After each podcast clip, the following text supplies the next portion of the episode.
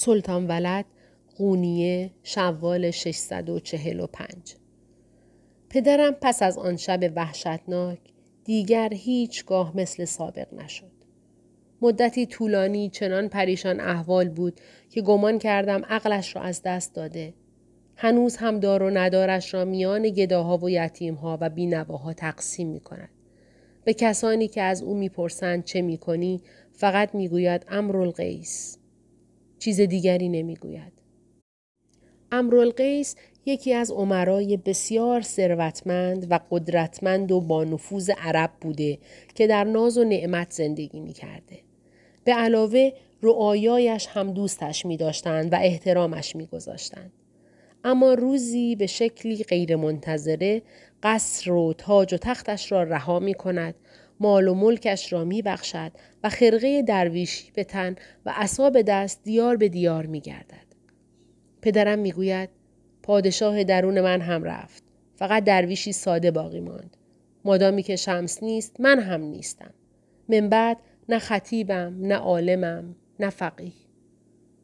دیروز بازرگانی موقرمز که از سر و رویش تزویر و تقلب میبارید به در خانه من آمد. گفت که از بغداد آمده. گفت شنیدم شمس ناپدید شده. من از قدیم اونو میشناختم. دست راستش بودم. نزدیکترین کسش بودم. بعد طوری که انگار دارد رازی را فاش می کند خم شد و در گوش پدرم گفت شمس سلامت است و فعلا در هندوستان پنهان شده و ادعا کرد منتظر زمان مناسب است تا دوباره به میان مردم درآید.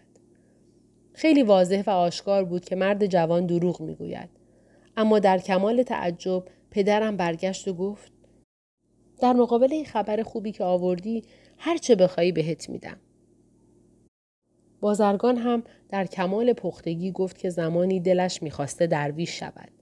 اما حالا که زندگی او را به سمت دیگر سوق داده خیلی خوشحال می شود صاحب ردای عالم مشهوری همچون مولانا شود. و پدرم به محض شنیدن این حرف ردای مخملی زربفتش را درآورد به آن مرد داد. همین که بازرگان رفت نتوانستم جلوی خودم را بگیرم و گفتم پدر جان از این جوان هیچ خوشم نیومد. چرا رداتون رو بهش دادین؟ معلوم بود که دروغ میگه.